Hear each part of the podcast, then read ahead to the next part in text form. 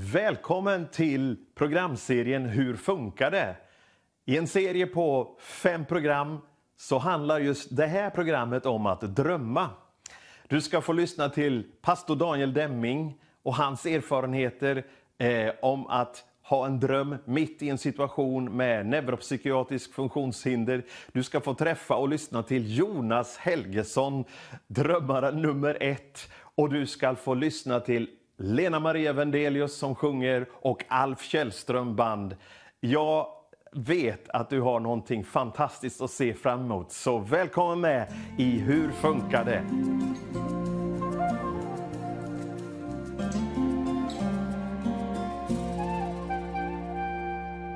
Varje gång som någon mot mig ler känns det som all kyla smälter ner.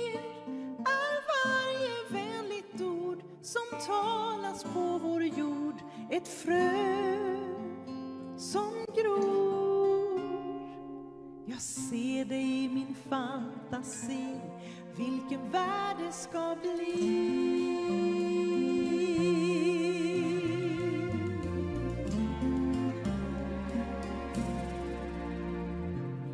Om alla kunde tala samma språk, om alla skulle vandra samma stråk mot ett gemensamt mål vid horisontens rand. Jag ser ett land där varje man och kvinna är fri. Vilken värld det ska bli.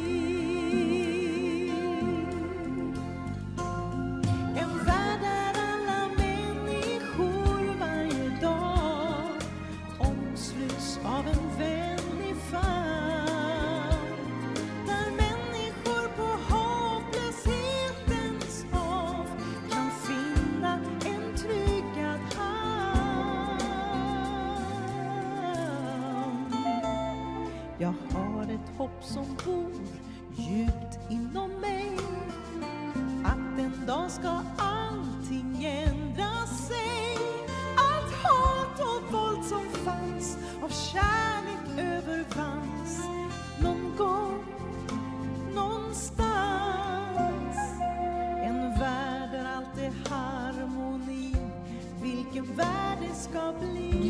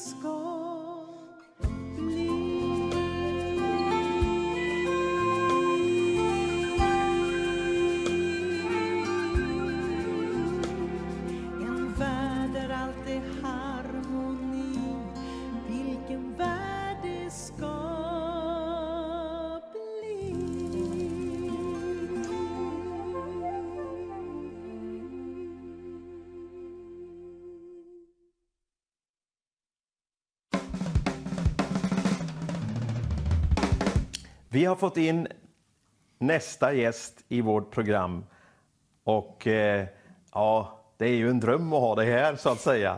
Välkommen Daniel Deming. Tack så hemskt mycket Rickard. Du är pastor. Ja, men det stämmer. I Equmeniakyrkan. Ja. Och har varit på olika platser. Just nu är det i Fiskebäck. Stämmer bra det. Varit i Trollhättan 5 år och Skövde 10 och nu snart 5 i Fiskebäck. Mm. Det är du. Du börjar få rutin. Ja, men lite så ändå. Ja. Trivs du med arbetet? Ja, men det här är, för mig är det här ett drömjobb. Jag trivs väldigt bra och vi trivs jättebra som familj också i Fiskebäck. Och det betyder ju otroligt mycket. Så du lever din dröm? Ja, men faktiskt. Alltså, från att det har varit kanske det sista jobbet jag skulle kunna tänka mig av alla möjliga jobb, så är det nog det här som jag helst av allt vill göra, verkligen. Vad roligt att höra, fascinerande.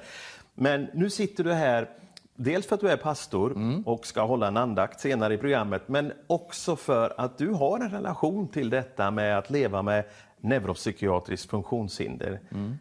Hur kommer det sig att du känner till vad det handlar om? Alltså för min del så är det väl så att det framförallt handlar det om att Anna och jag, vi har en son som heter Jonathan som är 10 år gammal. Vi har en dotter också som heter Josefina och snart fyller 13. Men Jonathan, han har autism av andra graden och han har också en expressiv språkstörning och han har en utvecklingsavvikelse. Så. Men det som kanske framförallt påverkar Jonathan, det är nog det med autismen helt enkelt. Så därför så blir det ju att man har hamnat mitt uppe i någonting som man känner till lite innan, men som har blivit en verklig del av ens vardag nu. Min son har också autism och jag kan ju känna att jag lite grann får fiska efter vad rör sig in i dig och vad händer. Och speciellt när han var yngre. Hur kunde du relatera till detta? Kände du av tidigt att vänta nu, vi har inte helt den kontakten? Ja, men så är det ju verkligen. Och för Jonathans del så jag tror att både Anna och jag liksom noterade väldigt tidigt. Första noteringen i journalerna hos honom när han är 13 månader gammal, då vi liksom reagerar på att han inte söker ögonkontakt på samma sätt och att han inte är så som vi tydligt upplevde att Josefina var helt enkelt. Och då hade vi någonting att jämföra med. Sen är ju alla barn olika, absolut. Men Jonathan, han var annorlunda på flera sätt som fick oss att lyfta de här frågorna ganska tidigt. Så. Hur blev det då för dig? Började du drömma direkt om yes, det här ska vi fixa? Eller vad blev din egen bearbetning? Alltså jag tänker att Jonathan som vi lärde känna honom han var väldigt tillfreds skulle jag säga. Han var nöjd med det mesta och så. Och desto äldre han blev, desto tydligare blev det att det var många saker som blev hinder för honom, som blev svårare. Och när som Jonathan är hemma och han är med sig själv eller med familjen eller med dem han känner sig trygg med, då trivs han och då är han tillfreds och nöjd liksom. Men är det någonting utöver det vanliga på något sätt, då kan det bli väldigt stora hinder. Och det märkte vi ganska snart att det här påverkar ju självklart honom, men också hela vår familj. Och från att han hade ett antal ord så började han tappa ord i samma bemärkelse som han. Så han hade ju en handfull ord kanske när han var 2, 3, 4 år gammal till och med. Och det var ju ganska få ord då liksom. Det var det kanske viktigaste, mjölk och tack och fika. De kom och stannat kvar. Men annars så är det väldigt begränsat fortfarande vilka ord. Och det handlar ju också om att locka fram det, men också att visa att visa för honom att det han säger påverkar. För det var inte så naturligt, utan där fick vi liksom, till och med liksom locka fram det. Att han skulle förstå att det han gör påverkar oss andra. Han har väldigt lätt att gå in i sin egen värld. Så är det. Det finns en bok som tar upp det här genom att boktiteln är att fejka arabiska. För en människa med autism så kan det kännas som att man liksom inte helt greppar varför behöver du den här extra responsen från mig eller den här emotionella gensvaret. Ja, men, och det är nog en ganska bra boktitel för att det säger någonting om hur svårt det kan vara och också ta till sig det. För vår del var det mycket så också att min fru Anna, hon är lärare och jobbar med barn med särskilda behov och har liksom den delen i det, och jag är pastor och jobbar med att prata hela tiden, och vår dotter, hon är extremt social liksom. Jag brukar ibland säga att tillsammans är vi normala. Om man tar Josefinas liksom sociala och Jonathans tillsammans hade de varit ganska normala. Men det är ju så det är, vi är olika där va? Och för Jonathans del så var det, vi höll på med något som kallas för imitativ respons. Där egentligen, att det började i att vi fick liksom härma honom i allt han gjorde. Och när de förklarade för oss tänkte vi att jo, men då säger man lite samma sak och så. Men det var verkligen allting. Så om han viftade med foten, då gjorde vi det också. Och så höll vi på. Och det tog ett halvår innan han förstod att det här var ju roligt. Det är roligt att kommunicera. För om jag slår med den här skeden på kastrullen, då gör pappa likadant. Och ännu roligare då kanske om jag säger någonting eller låtsas säga någonting, då kommer pedagogen att härma mig liksom. Och det var liksom öppningen till att han började på ett annat sätt söka vår ögonkontakt och liksom försöka inse att det jag gör, det påverkar dig. Och det var ett stort första steg. Liksom. Vilket tips till de som tittar på programmet här nu. Det kanske inte alltid var lika lätt att vara lika motiverad för det. Men ni har upplevt att det hjälper ju. Ja, men det gjorde det verkligen. Och också liksom bara för att jag tror att motivation slår klass, brukar man ofta säga, inom fotbollens värld, som är mitt andra hem. Och så tror jag även det är i många sådana här sammanhang också. Varför ska jag kommunicera med dig om du pratar arabiska? Eller varför om det är så jobbigt eller krångligt när jag har det bra själv? Mm. Och där tror jag att då får man hitta vägar in som de man försöker kommunicera med är viktigt. Mm. För kommunikation handlar ju om det. Alltså det är ju att jag vill göra mig förstådd, men också att jag vill bli förstådd. Så att där handlar det om att välja saker som funkar så att den andra personen blir tilltalad och vill kommunicera. Det känns som att du har fått nytta av det här som predikant, tror jag. Jag hoppas det, men på oväntade sätt kanske i så fall. Utan jag tror att det här blir också ett sätt att se... Alltså i vanliga fall så kanske man kan dränka någon i ord för att övertyga någon. Men här är det precis tvärtom.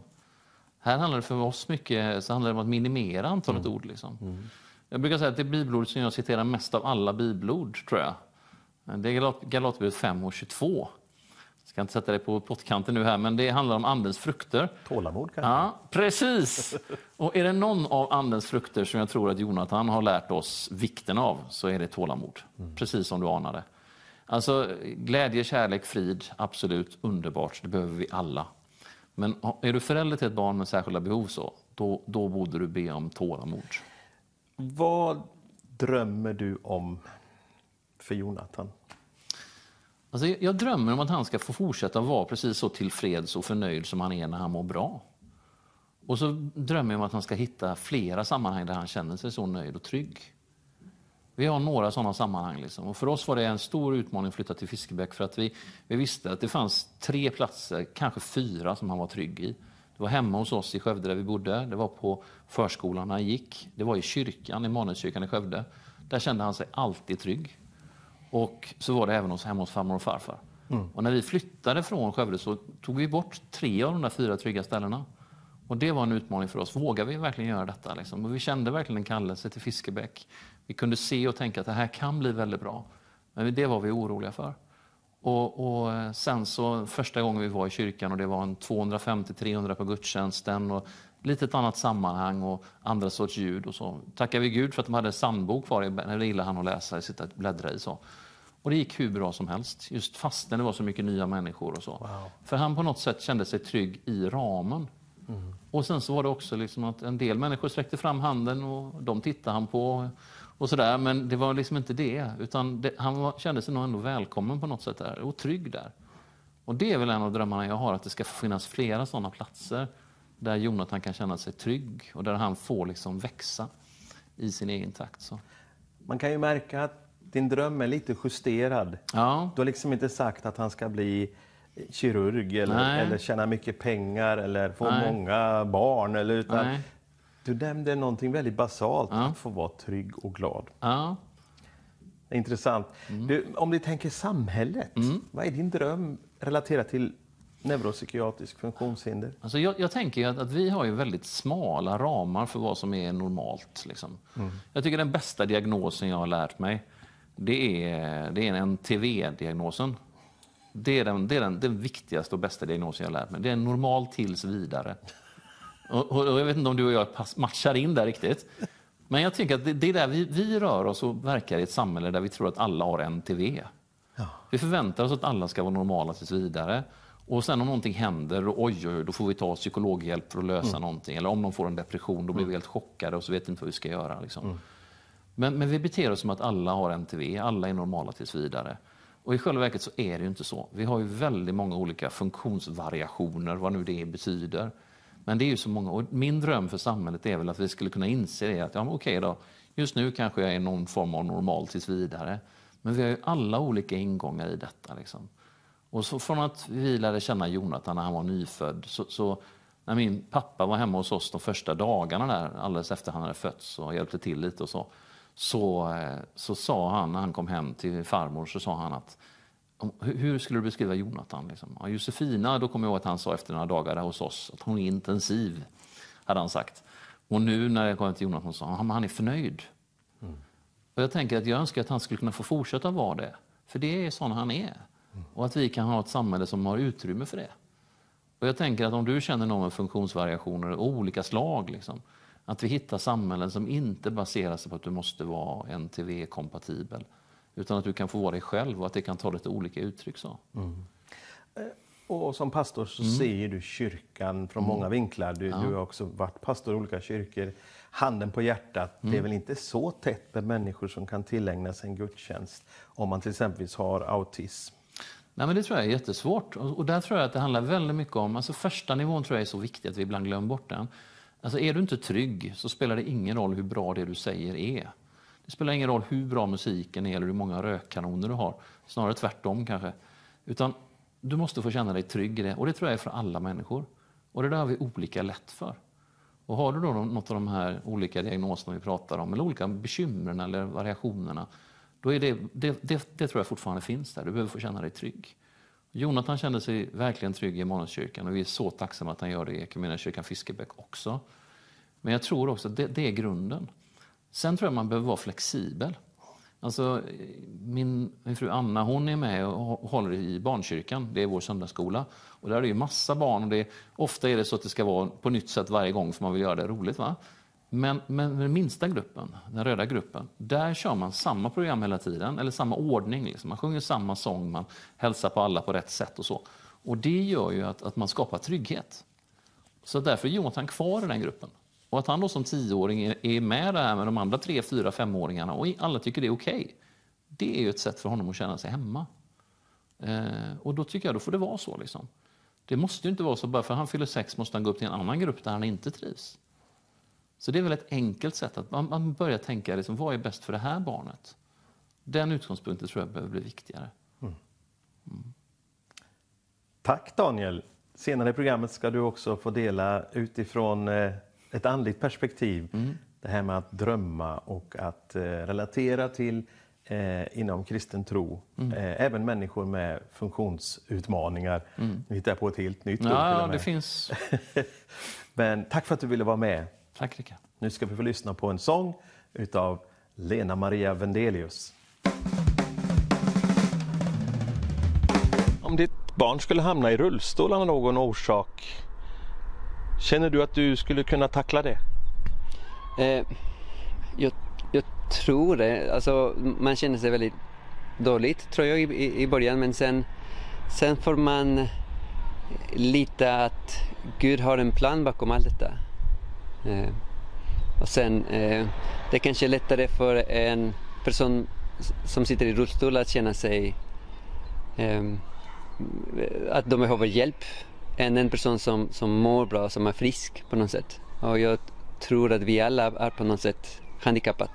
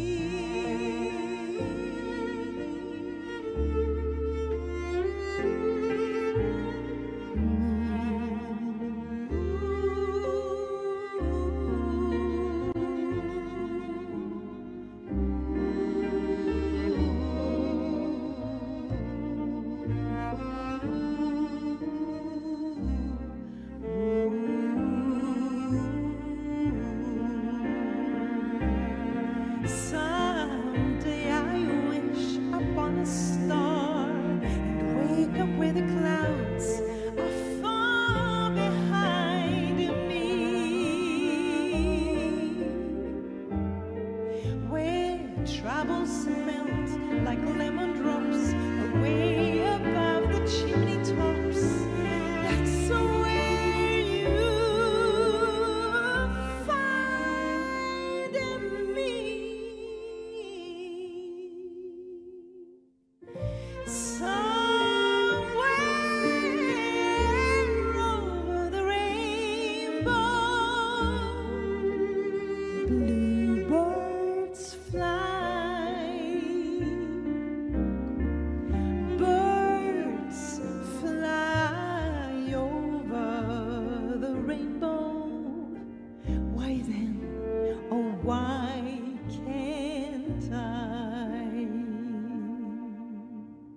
Someday I wish upon a star and wake up where the clouds are far behind.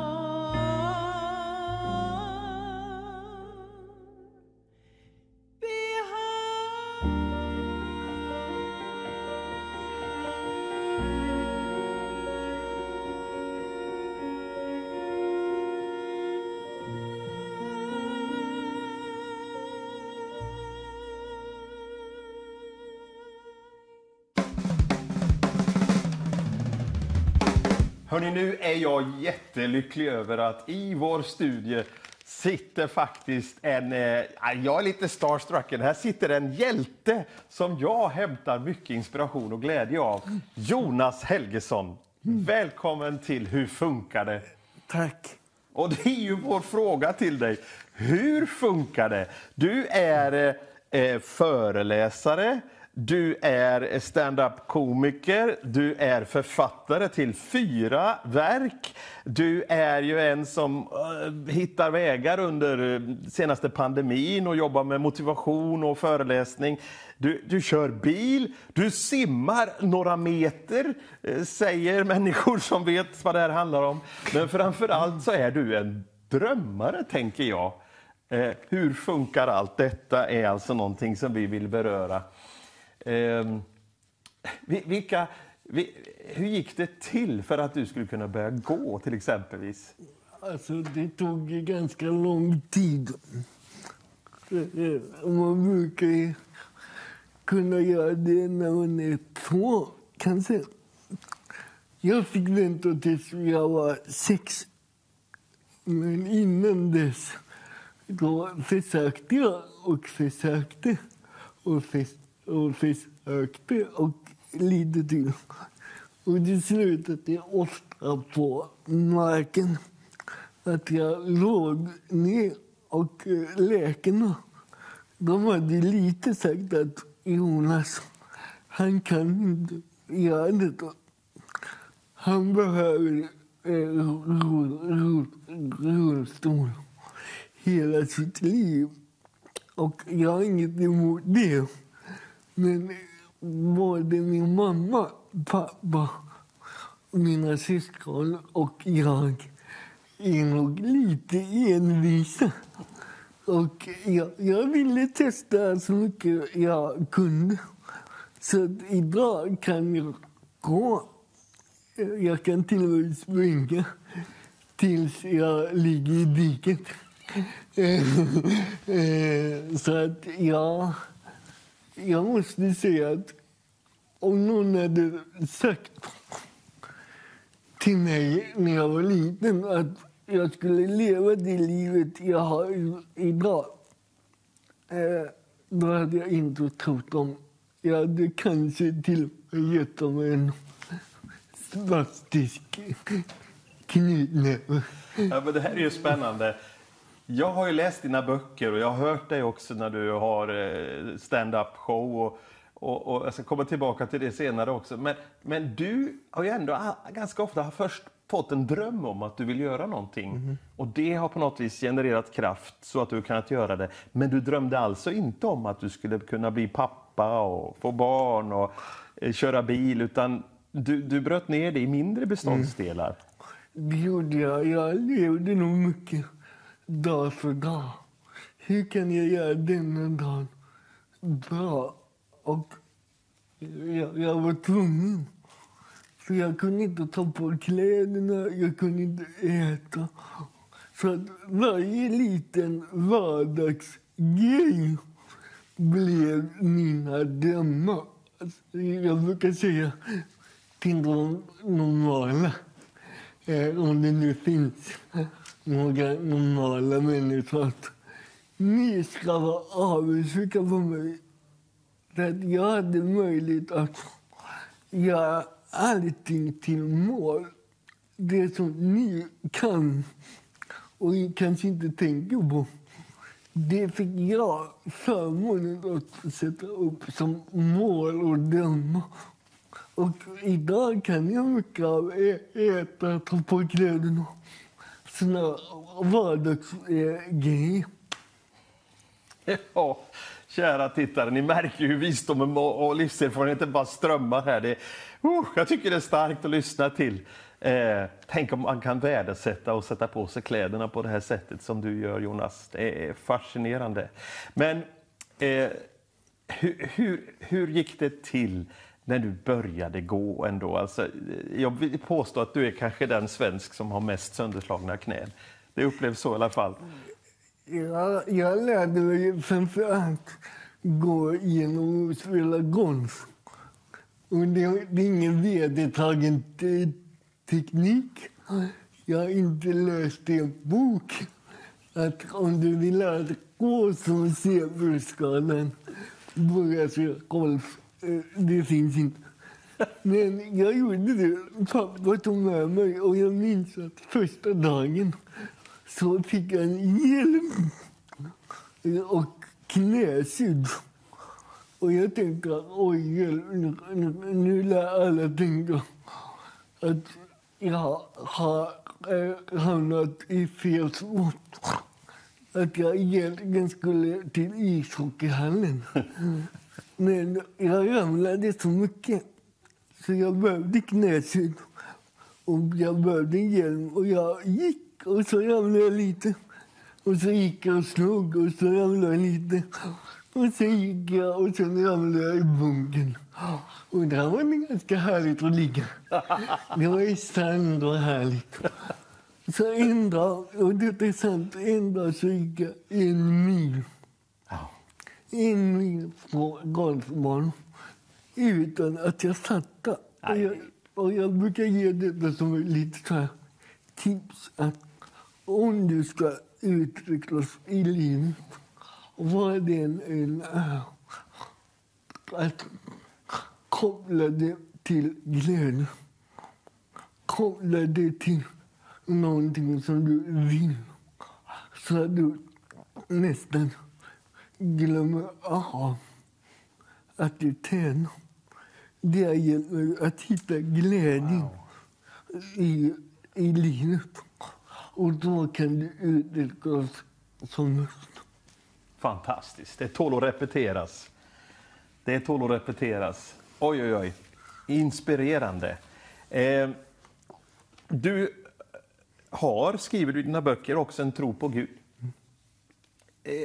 Hur har det här funnits med genom ditt liv? Tron på Gud och utmaningen du står i och drömmarna. Har han funnits med eller hade du lyckats med allt annat? Det är svårt att veta, det är en hypotetisk fråga, men när du ändå hade tron på Gud, hur hade det funkat? För mig är tron på Gud viktig.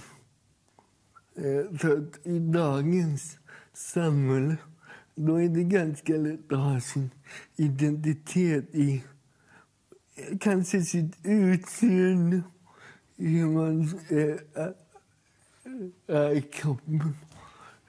Eller om man kan mycket saker. Men som troende på Gud så kan jag ha min identitet i någonting annat. Att jag är älskad. Att jag är älskad av Gud. Att han faktiskt har gjort mig till den jag är. att jag dog. Och det betyder otroligt mycket. Mm. Gud drömde om Jonas och Jonas blev till. Mm. Ja, det är fascinerande. Finns det någonting som du tycker ändå är lite svårt? Det verkar ju som allting är möjligt för dig, men då tänker jag på människors bemötande av dig och andra som har en funktionsutmaning. Är det någonting som du känner triggar igång lite känslor i dig? Ja, men det är väl lite allmänmänskligt att om man träffar någon som man tror är lite annorlunda så beter man sig annorlunda. Utan att man tänker på det och utan att man kanske vill. Så jag träffar ganska många som beter sig lite konstigt, måste jag säga. Antingen att de blir nervösa eller att de överkompenserar. Att de blir extra snälla. Och det kan jag ta uttryck. När jag var barn, jag är uppvuxen i Göteborg och jag var på Liseberg. Och ibland så satt jag i rullstol, även om jag inte ville. Och då kom jag fram. Jag brukar kalla dem snälla tanter. Och de gav mig liksom pengar. Så jag behövde inte sommarjobba, utan det kan jag åka till Liseberg och se lite extra deppig ut. Sen kunde jag dra in 100-tals pengar för en enda dag. Det är inte undligt att du har blivit företagare. Ja, jag minns första gången jag hörde dig, Jonas. Då drabbades jag av någonting som kanske vidrar det här också. Att man överkompenserar och man vet inte hur man ska förhålla sig till. Att jag får ju inte skratta åt ditt funktionshinder eller din funktionsnedsättning. Men du är ju så vansinnigt rolig så... Det var en stor hall och det var ingen som vågade skratta i början. Man såg att du hade lite utmaning att komma fram och sätta dig och så när du började. Men jag hade läst din bok så jag skrattade så högt. Och det var så många som tittade på mig och var arga på mig. Och sen kunde de ju inte hålla sig senare heller, för du har ju en fantastisk humor. Men du driver ju lite med dig själv. Vad har du gjort för tankar omkring det där? Började tidigt i ditt liv? När upptäckte du att du är rolig? Jag upptäckte nog inte det. Min mamma säger att jag har alltid gillat humor. Så det har varit en naturlig grej. Men just det där att jag gillar att folk skrattar. För att jag tror att skrattet gör att vi kommer närmare varandra. Mm. Om du skrattar med någon så har du plötsligt klivit ett steg närmare den personen. Så att jag inte skrattar till en bonus, utan jag ser det som lika viktigt som det andra jag säger. Mm. För att om du kan skratta, inte åt mig, utan med mig, då har vi vunnit mycket. Mm. Alltså, när du skriver böcker, då får man del av en sida av dig som du inte alltid hinner uttrycka. Du är en ordkonstnär. Du har ett väldigt vackert språk. Jag hoppas du skriver fler böcker. För jag har läst många böcker, men din text, den är vacker, den griper den. Och man försöker höra din röst i huvudet. Men så märker man att du får begränsa när du talar vanligt mot hur du uttrycker dig litterärt. Är det en del av ditt funktionshinder det här att du måste spara på krafterna varje dag? Eller hur ska man uttrycka det? Att du... jag tror att skriva har varit viktigt för mig att... En del liksom kan möta Gud eller möta sig själv i naturen eller i musik eller någonting annat jag upplever att när jag skriver, då får jag kontakt med mig. Jag skriver av mig. Så att mycket av mina böcker är faktiskt skrivna till mig. Och det kanske är därför det kanske blir äkta. Att jag skriver inte främst till någon annan. Utan jag, den första boken, den skrev jag under en jobbig tid. Där jag inte fick jobb, jag fick inga... jag sökte lägenhet i Malmö. Jag fick ingen lägenhet. De tyckte att jag skulle bo hemma. När jag pluggade på universitetet så fick jag ganska mycket blickar. Och då skrev jag den grabben i kurset bredvid. Så att mycket av den var min egen terapi. Att jag minns att när jag skrev den så var det som att tegelstenar bara rann av mig. Wow. Ja, det är fascinerande att lyssna till dig, Jonas. Tack för allt du har delat hittills. Vi ska faktiskt gå vidare och få lyssna på en sång av en kollega till Jonas, kan man säga. Han är också, eller har varit, stand-up komiker. Idag är han officer i Frälsningsarmén, och trots att han är helt blind så sjunger han om bara nåd att få finnas till.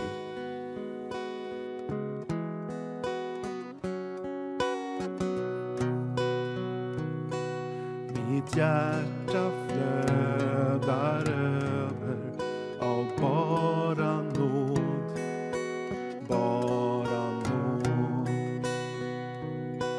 Du har gett vad jag behöver av bara nåd, bara nåd. Vid grönaste ängar får jag bo.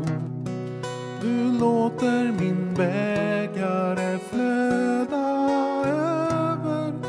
Du för mig dit jag får finna ro. Av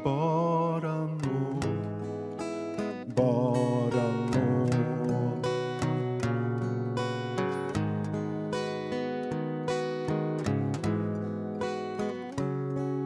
bara nåd. Mitt hjärta flödar över av bara nåd.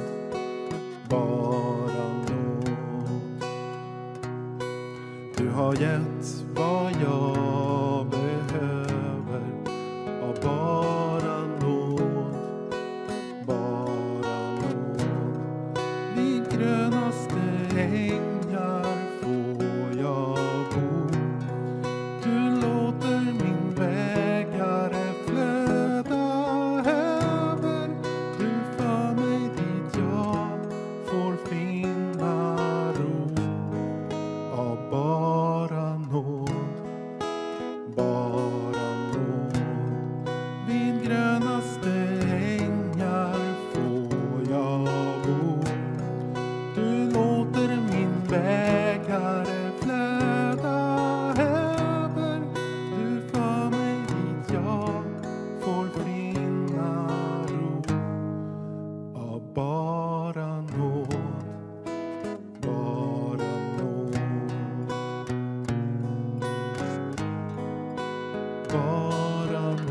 Bara nåd, bara nåd.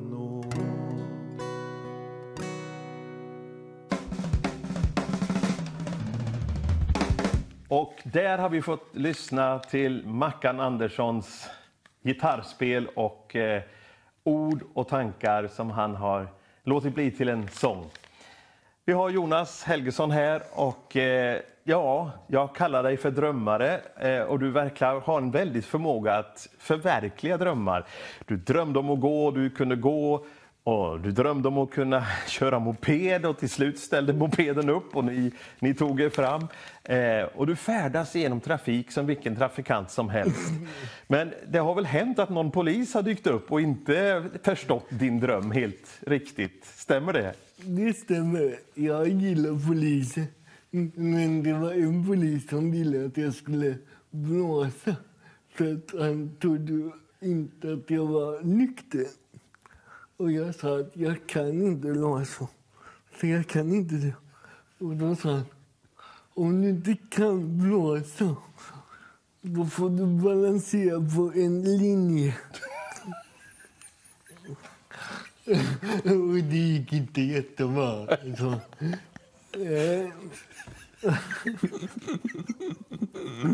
Ja, blev du bötfälld eller gav han upp? Han var lite... Han viftade iväg mig. Ja, du är grym. Men är det här med att drömma fortfarande viktigt för dig? Mm. Så som det var. Vad har du för drömmar för framtiden nu då, Jonas? Alltså, om jag ska vara lite kaxig. Jag lever i mina drömmar. Mm. Det som jag drömde om har jag fått. Wow. Mycket av sådana saker som att kunna bo själv utan hjälp. Att kunna leva ett, ursäkta uttrycket, svenssonliv. Det hade jag faktiskt som en dröm. Och nu har jag ett svenssonliv. Jag äter liksom tacos på fredagskvällar. Jag är som alla. Men att drömma, tror jag, det är som adrenalin för sina tankar. Det är som tänder vätska för sitt hjärta. Mm. Om man inte drömmer, då står man stilla. Mm. Det är vad jag tror. Så att jag fortfarande har jag drömmar om många saker. Jag vill fortsätta att lära mig det som jag inte kan idag.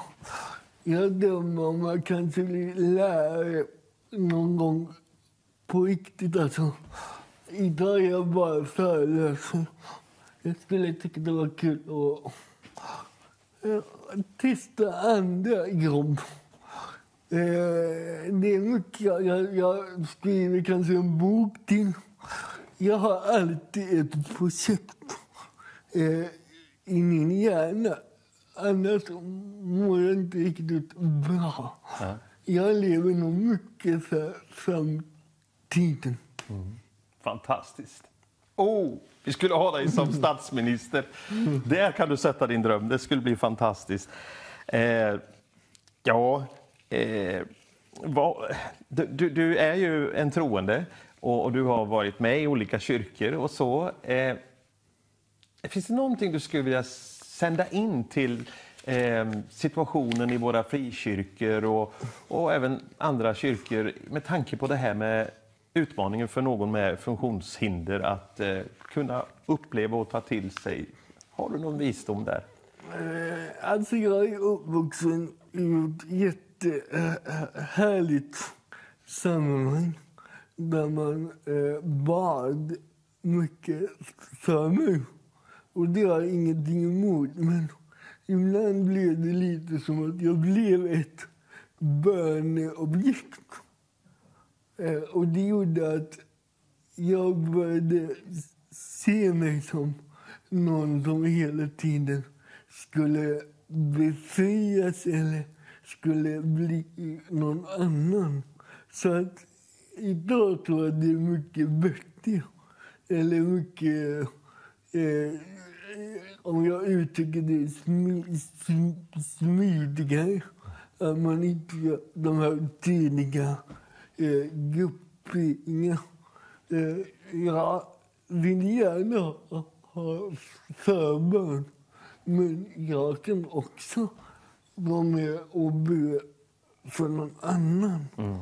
Jag vill inte bara vara en mottagare i en kristen församling. Utan jag vill också vara en givare. Så idag är jag i min församling. Då predikar jag ibland, jag ger ut till mig gudstjänsterna, jag planerar olika grejer och det har betytt jättemycket att man får känna att jag kan bidra i det här. Ja, och det tänker jag nu när vi i Sveriges Kristna Handikappförbund vill försöka skapa gudstjänster för barn med särskilda behov. Och då kanske vi inriktar oss på neuropsykiatrisk funktionshinder. Så att det är ju människor som kanske inte har ord, men man kan ändå bidra.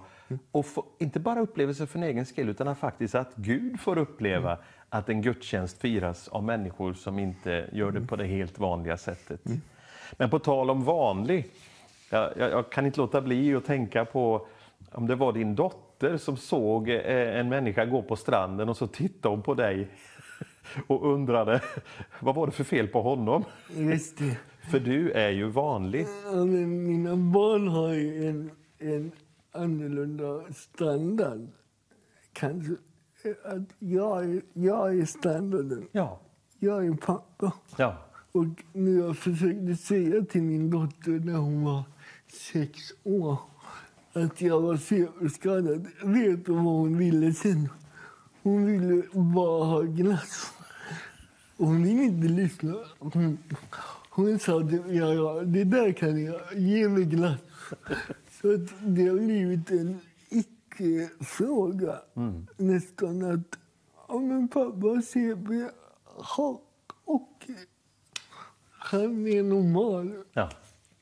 Och det, jag skulle vilja säga att du är väldigt, på ett sätt normal, men du är lite roligare än många andra.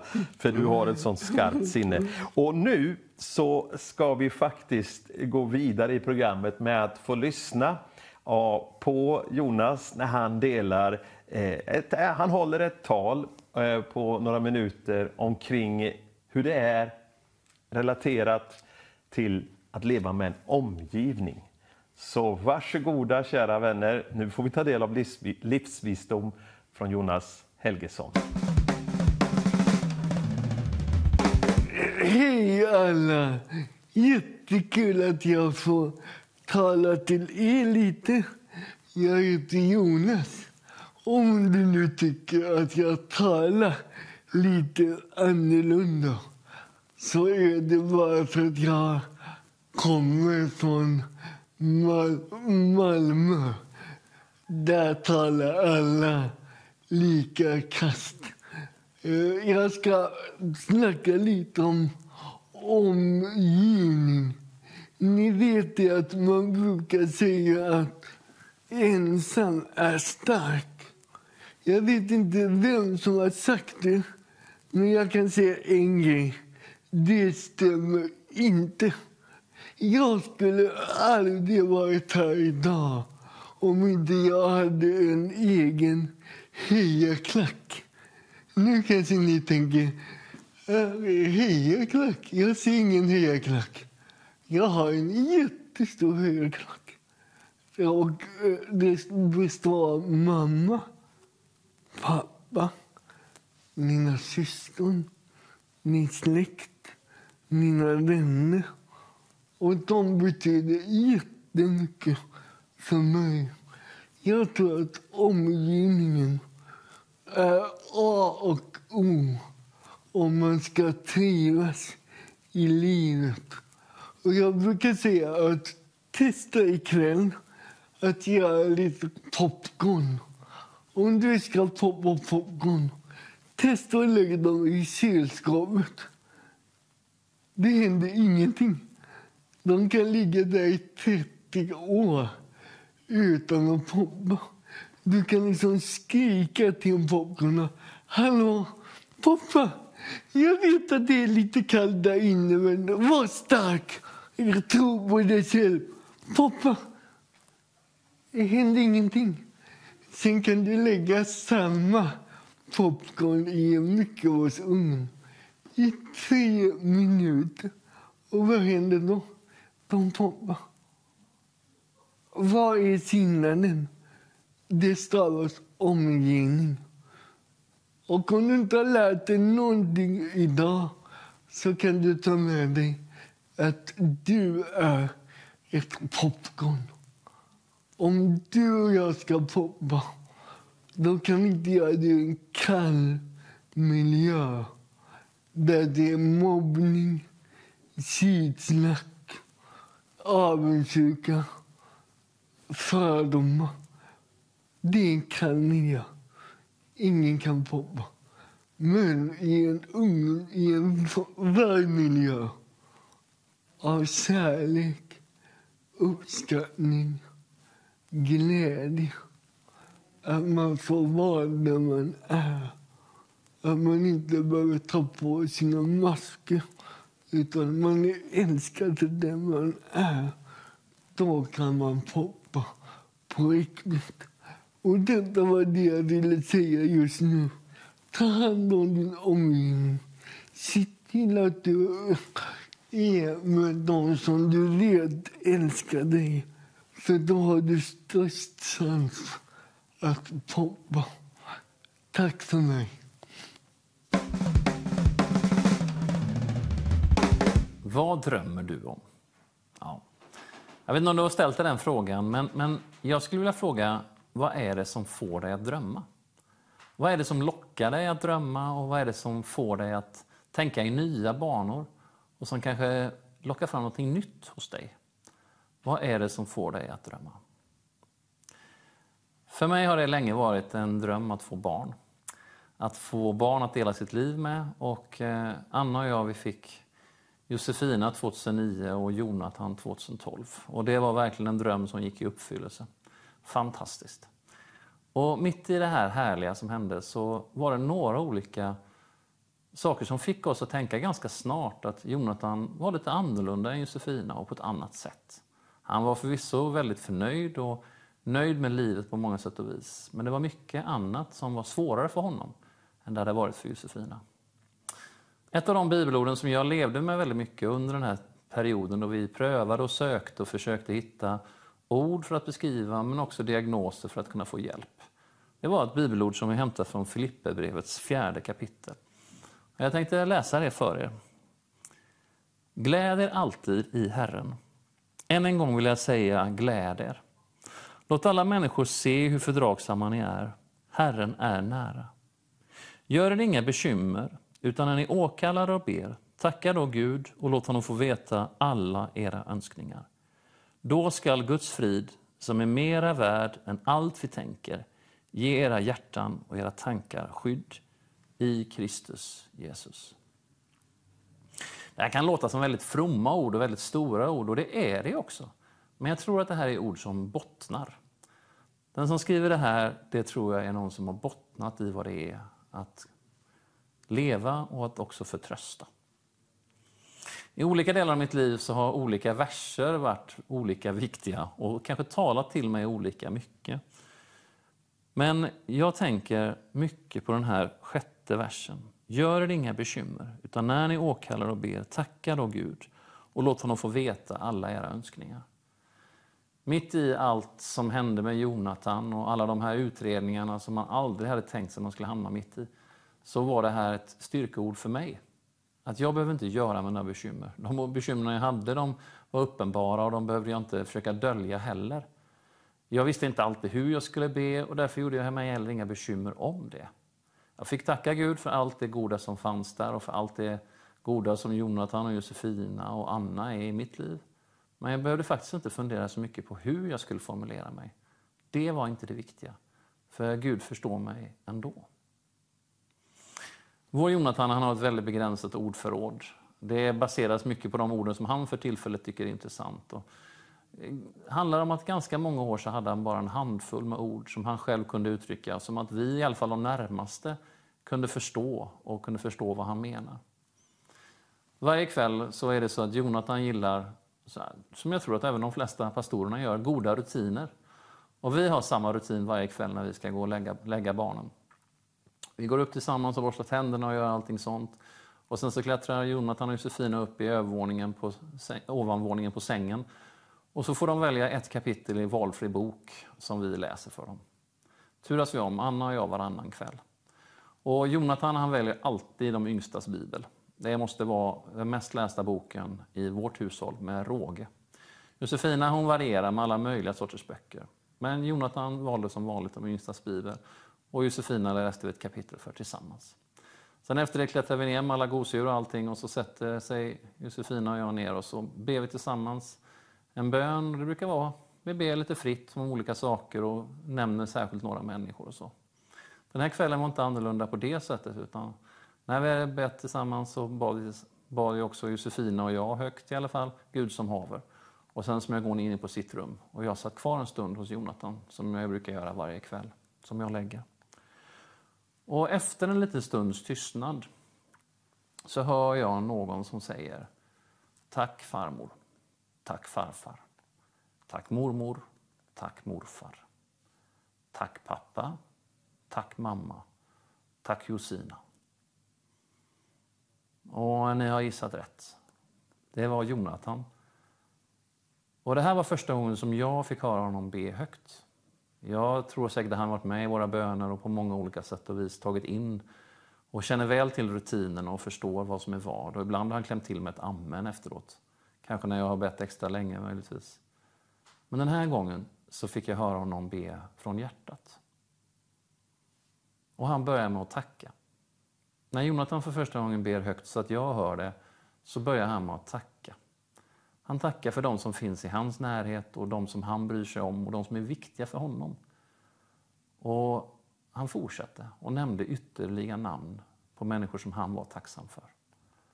Och då satt jag där på stolen inne i hans rum och kände hur tårarna rann längs med mina kinder.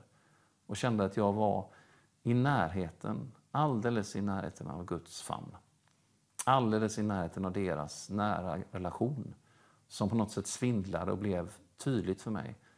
Att den tacksamheten och den relationen var närmare än man kunde ana. Gör er inga bekymmer, utan när ni åkallar, tacka då Gud och låt honom få veta alla era önskningar. Det lärde Jonathan mig vad det kan betyda. Och från och med den dagen så betyder det här bibelordet för mig ännu mer. Så om du inte vet vad du vill börja i din bön, då är inte det viktigaste. Att du vill börja, det är nog för att våga drömma. Och om du inte vet exakt vad du drömmer om, ja, men låt då Gud få veta alla dina önskningar. Stort eller smått. Och så tar vi det därifrån. Och du, om du inte vet vad du ska börja och nämna inför Gud, ja, men kanske du ska göra som Jonathan. Börja med att tacka för det som är på ditt hjärta. För övrigt så betyder Jonathan just Guds gåva. Och det är han verkligen för oss. Och dessutom så har han visat oss någonting om vad tacksamheten är för gåva. Tack Jesus för att vi inte behöver oroa oss om att formulera oss på rätt sätt. Tack Herre för att vi inte behöver ha alla de rätta svaren för att få börja. Tack Herre att du vill lära oss att be. Och tack för att tacksamheten är en väg till ditt hjärta. Herre, nu ber vi för alla oss som längtar efter mer av dig. Alla oss som drömmer om att få en ännu närmare relation till dig. Eller kanske till och med få ta första steget mot en relation med dig. Vi ber dig Herre att du skulle komma och se till våra hjärtan. Att vi får drömma tillsammans med dig. Vi ber dig helige Ande att du skulle ge oss modet att våga uttrycka vad vi längtar efter. För oss och för våra barn, för våra föräldrar och för våra vänner. Men jag ber dig också att du skulle börja med och låta oss få börja i tacksamhet. Tack Herre att du har lovat att du vill lyssna till våra böner. Tack att du har lovat att det inte handlar om hur väl vi formulerar oss, utan vi kan få låta dig veta allt det vi är och känner. Så med den förtröstan så överlämnar vi oss själva i dina händer. I Jesu namn. Amen. Jesus, med dig vill jag leva här. Jag vill följa dig steg för steg i tro. Du är ju livet, det eviga. Snart i himmelens land jag skall få bo.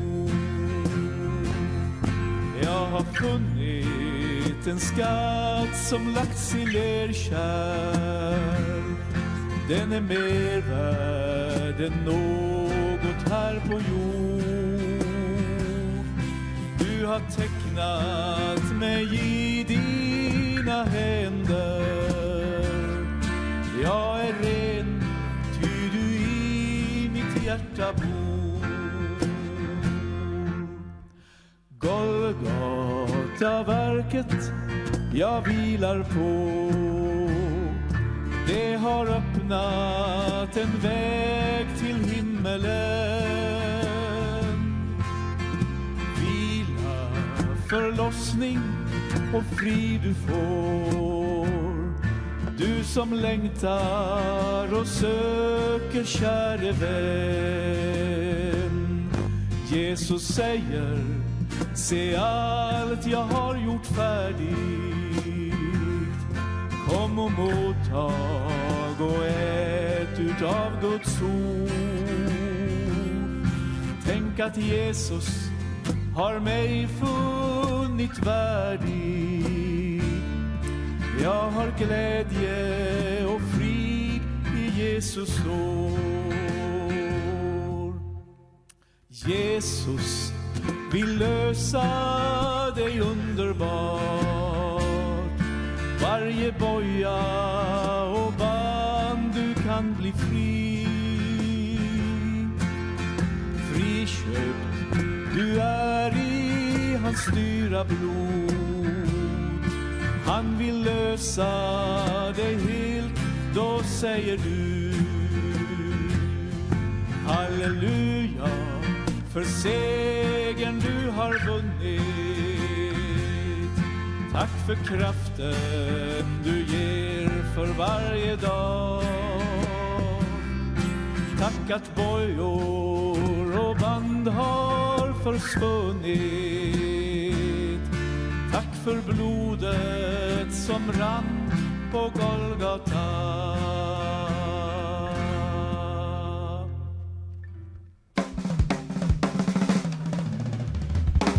I det här programmet har du fått möta pastor Daniel Deming som får lära från sin son med autism typ 2 hur man ska be till Gud utifrån tacksamhet. Du har fått lyssna till vår käre Jonas Helgesson, profeten, drömmaren, entreprenören som pekar på att oavsett vilken förutsättning vi har så kan vi alla vara med och drömma och se framåt mot framtiden. Sveriges Kristna Handikappförbund vill så gärna få erbjuda alla landets kyrkor en möjlighet att skapa en plats där vi möter människor med kanske funktionsnedsättning eller funktionsvariation som sagt var, och få drömma tillsammans om vad vi kan få göra vidare i vårt land i Jesu namn.